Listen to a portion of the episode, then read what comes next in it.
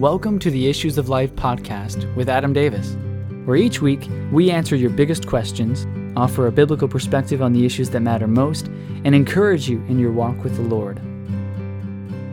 Welcome to the Issues of Life podcast. I'm Adam Davis, and I'm here with Zach Whiting, and we are continuing our discussion of social media. This is part three of a biblical perspective of social media. Last week we began talking about the identity issue, and you explained a little bit about what you call the identity crisis. Yeah, so the search for identity is basically answering those three questions that we discussed Who am I? What's my purpose? Where do I belong? We saw how all young people uh, are searching for the answers for those questions, and unfortunately, many times they're looking in the wrong places. We talked about how they seek answers in achievement or association or even in addiction, but that in reality they need to be finding the answers in the Word of God, finding the value in their relationship with Christ. So teens are looking for answers to these really important questions.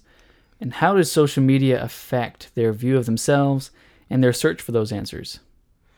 It was mentioned briefly in the last episode, but really the major trouble is that we've begun to actually link our value or our identity and our happiness as a result to superficial things. In this case, our social media identity. That has become the way that many people define themselves. They measure their success and even their worth based on their uh, social media persona. Yeah.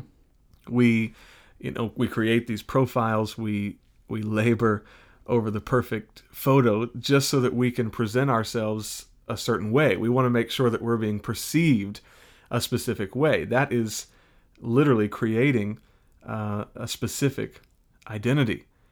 We also will find ourselves communicating incessantly. Sometimes that's because we're addicted to social media by the way which we also hinted at last time or just because we don't want to miss out, because we we feel like we need to be included, we maybe feel like we have no purpose or value unless we're constantly in communication with other people. The likes, the shares, all those things become currency to us. Our friend list is a direct reflection of our popularity. Um, we follow people just to be followed. This these are real things that happen. I mean, what about your experience?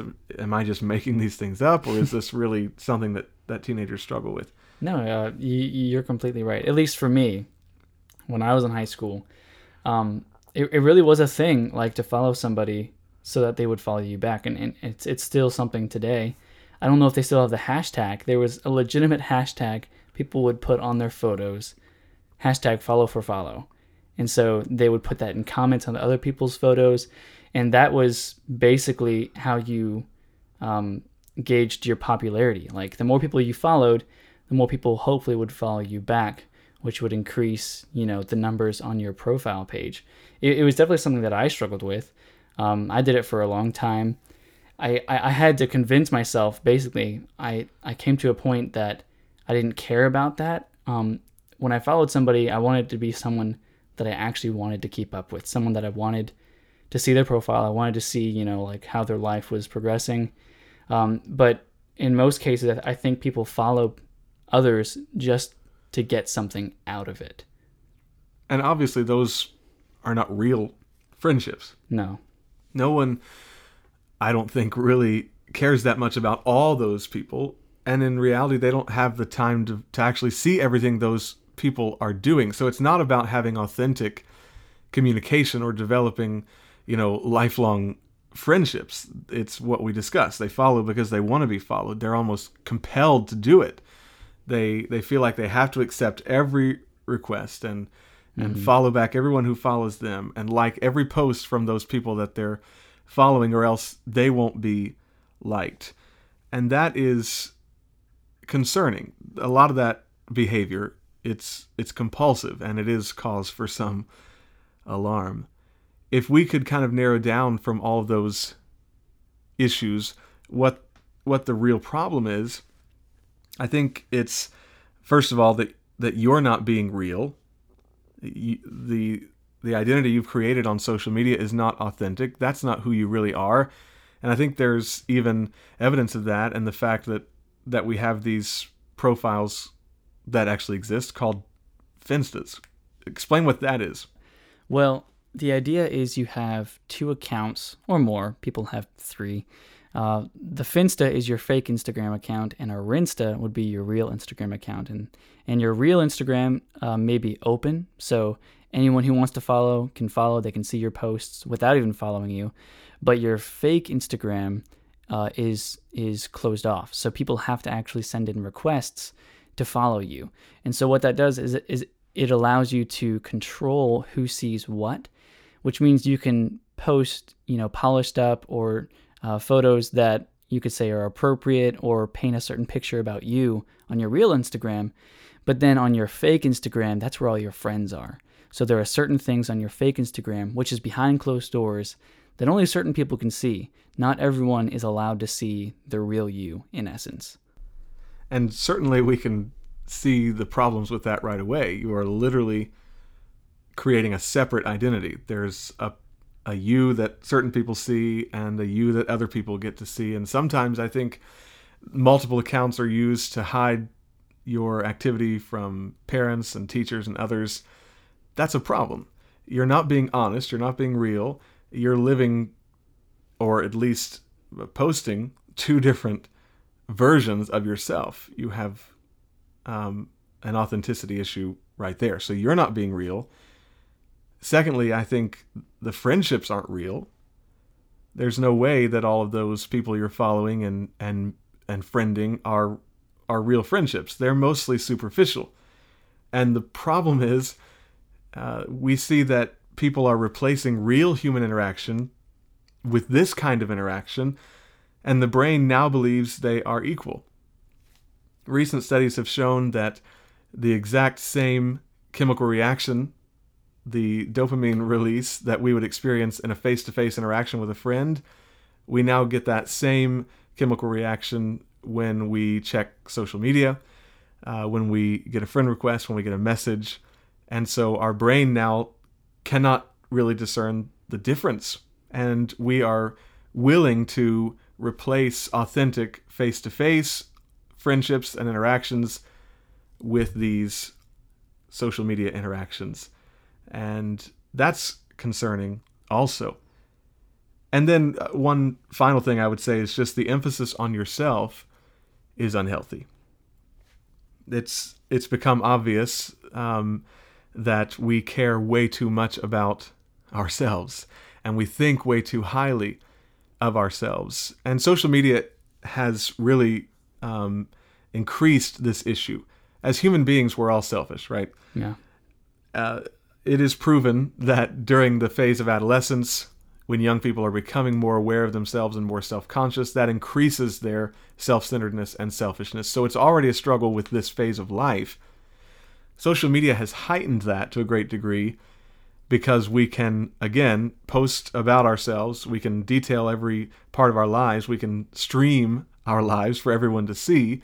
People will like it, they'll follow it, they'll share it, which gives us this degree of importance, whether or not it's legitimate, we begin thinking too much about ourselves, to say the least, too highly of ourselves, which is a dangerous thing, an unhealthy thing. Uh, and of course, we need to uh, maintain the, a proper and balanced view of ourselves. And often, the amount of time you put into creating this online identity for yourself you actually warp and twist the way that you view your own identity.